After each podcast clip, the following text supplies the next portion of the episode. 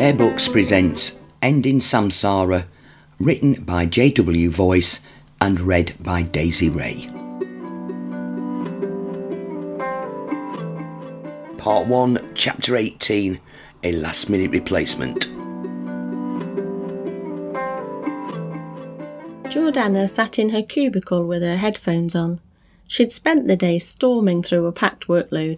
Presently, she was editing her latest podcast and flitting occasionally to a second monitor to write up the key topics for the corresponding web article. In the video, she was interviewing a Trinidadian police officer named Jonah via Skype. The piece was also to be accompanied with a detailed retraction. It absolutely pained her to write this, seeing as she'd had no input into the original article. But she had recommended Rubin, the junior writer responsible.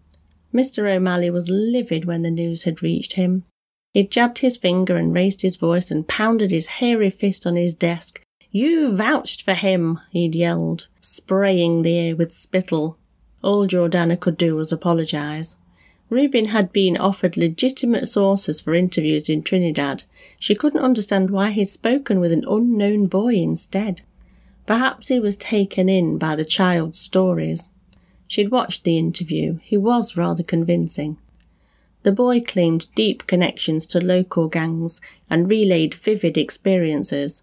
However, after close scrutiny from other tabloids, every word of it was revealed to be false. The boy had brazenly misrepresented reality, fashioning a string of fictitious events and names. She couldn't blame him.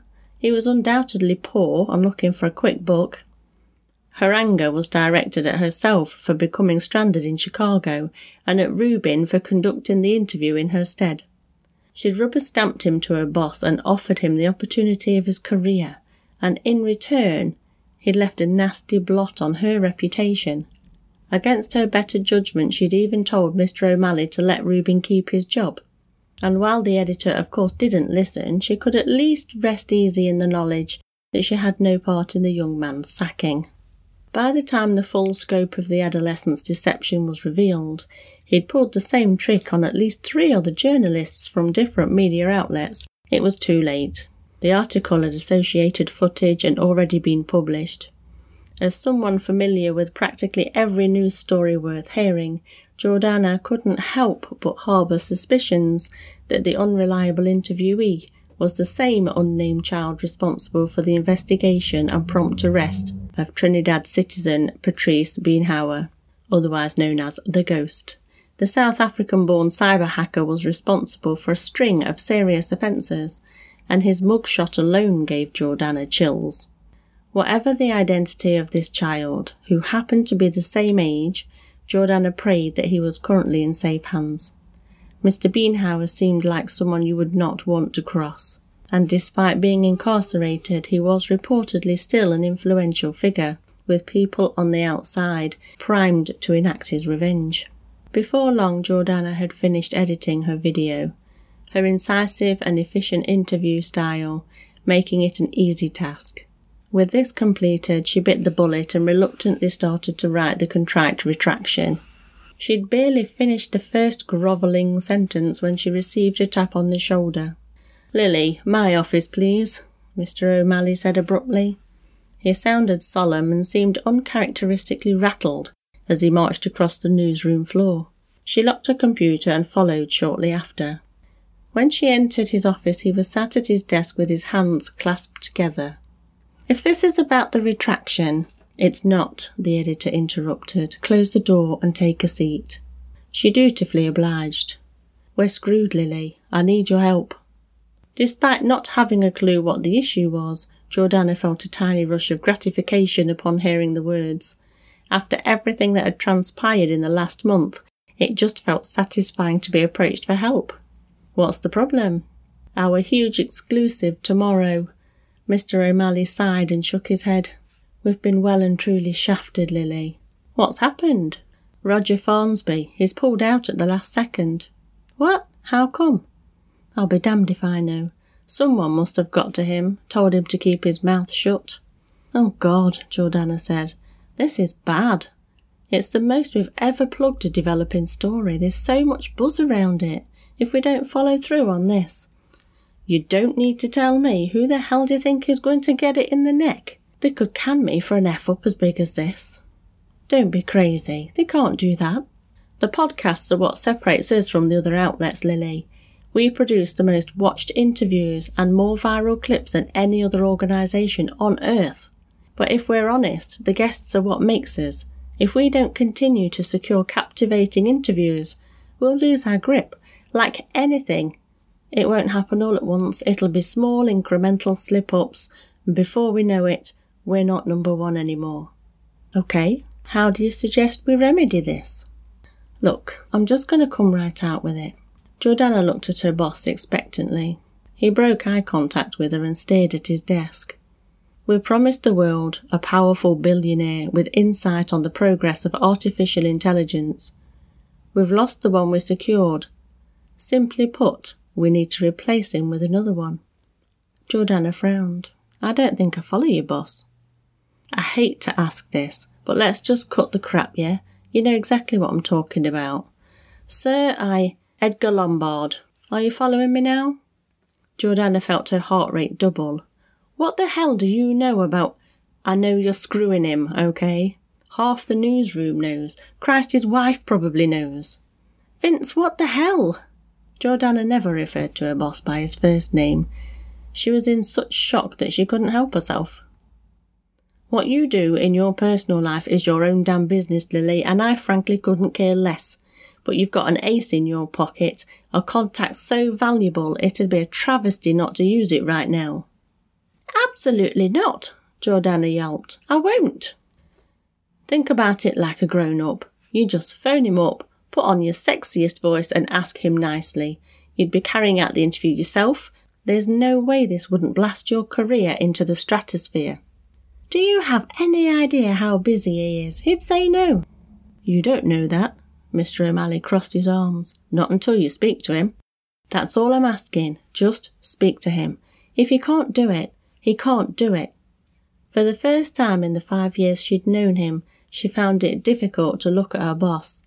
They'd had numerous fallouts in her tenure at Terracast, times where she'd disliked his attitude, times where she'd disappointed or infuriated him, and vice versa. But this was different. She'd always respected him what do you want, Lily? Do you want me to beg? She couldn't stand it. His posture, the bulging veins below his receding hairline, the vague shimmer in his eyes. It was unspeakably repulsive, and even being placed in this position was nauseating. I'll see what I can do, she said, avoiding his eye contact and leaving the office so quickly she could barely acknowledge his fervent spray of gratitude. Whenever Jordana was fully honest with herself, she had to concede that some of her morals were dubious. Dating married men was unquestionably at the top of her sordid list, especially given that she'd done it more than once in the last year. However, when it came to her career, she'd always prided herself on maintaining what she viewed as unshakable professional integrity.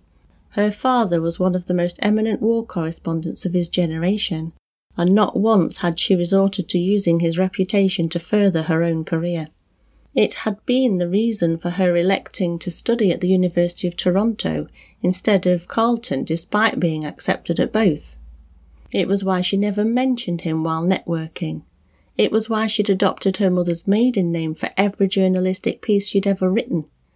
She'd built an impressive career in the last eight years on the back of simply being exceptional.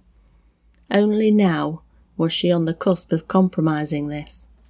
Merely as a temporary distraction, she finished the retraction and emailed it over. With this done, she was forced to consider his suggestion. A few factors were up in the air. She assumed, for example, that Mr. O'Malley would not fire her for being unable to secure the interview, but for not even bothering to try. She could certainly envision him axing her for that. She could, of course, lie, something she'd contemplate if not for her editor's unparalleled bullshit detector.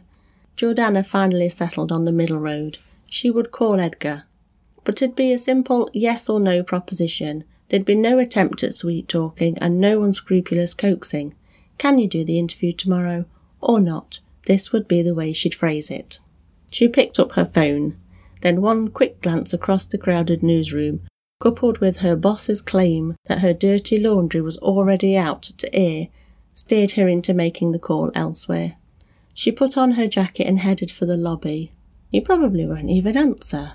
This comforting thought crept into her head as she slumped into a chair and tapped the dial key beside his name. After the first two rings, she considered how many consecutive attempts would be reasonable, promptly settling on three. Hello? His voice startled her after at least a dozen unanswered rings. Ah, hi Edgar, is this a bad time? Say yes, please say yes. George, no, what's up? I was just thinking about you. You were? Yeah, well, you, and last week on your sofa. Great. Sex talk, Jordana thought. The perfect start to a professional discussion. She giggled awkwardly.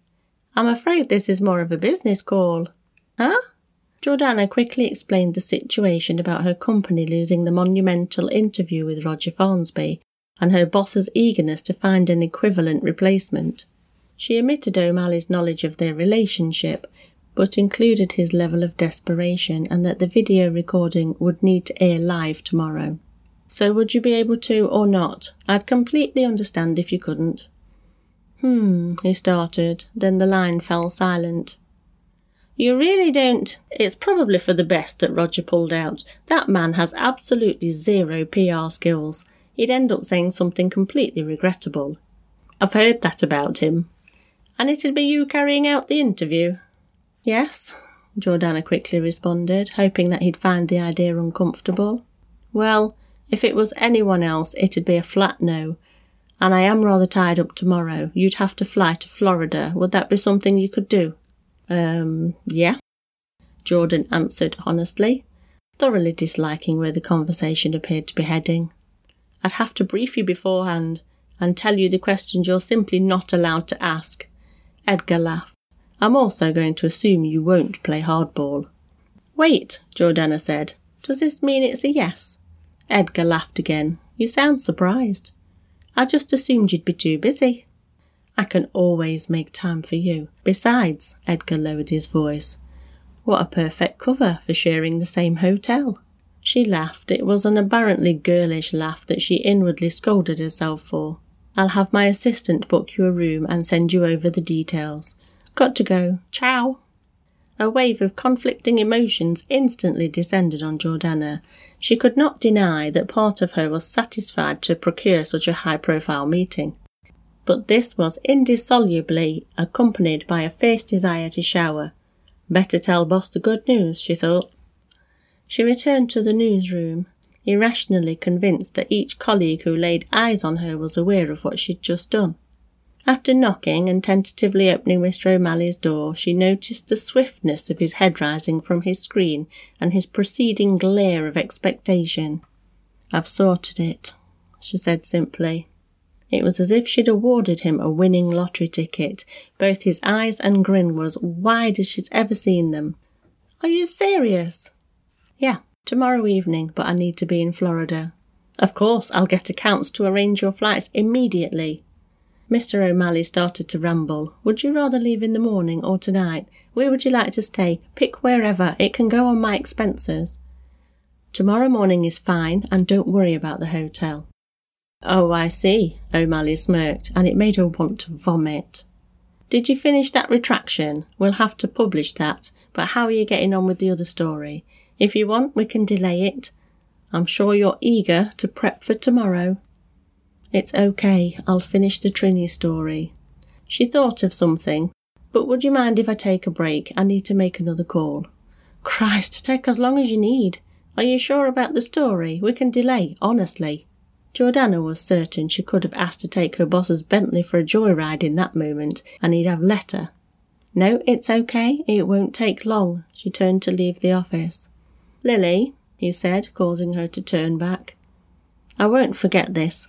Your stock in this company has just risen tenfold. Um, thanks, boss, she replied. Although the comment was clearly meant to be encouraging, it pierced her like a blade.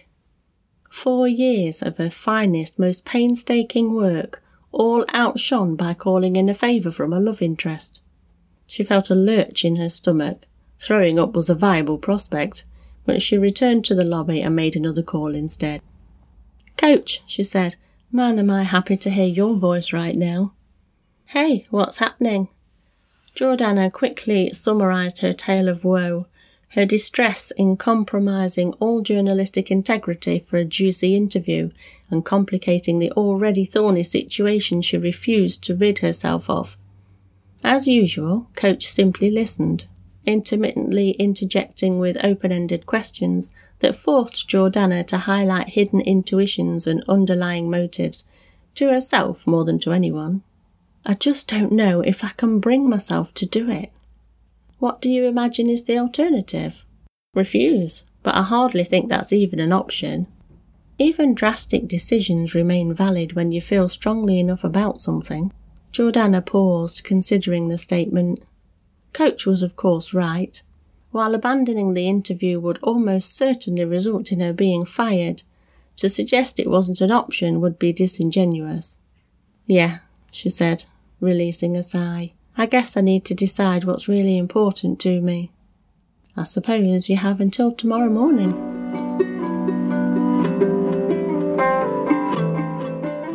If you'd like to learn more about JW Voice, the author of this story, pop along to the show notes where you'll find a link to him right there. And as for Bear Books Podcast, we're on all your favourite social media Facebook, Instagram, and Twitter. See you on the next episode.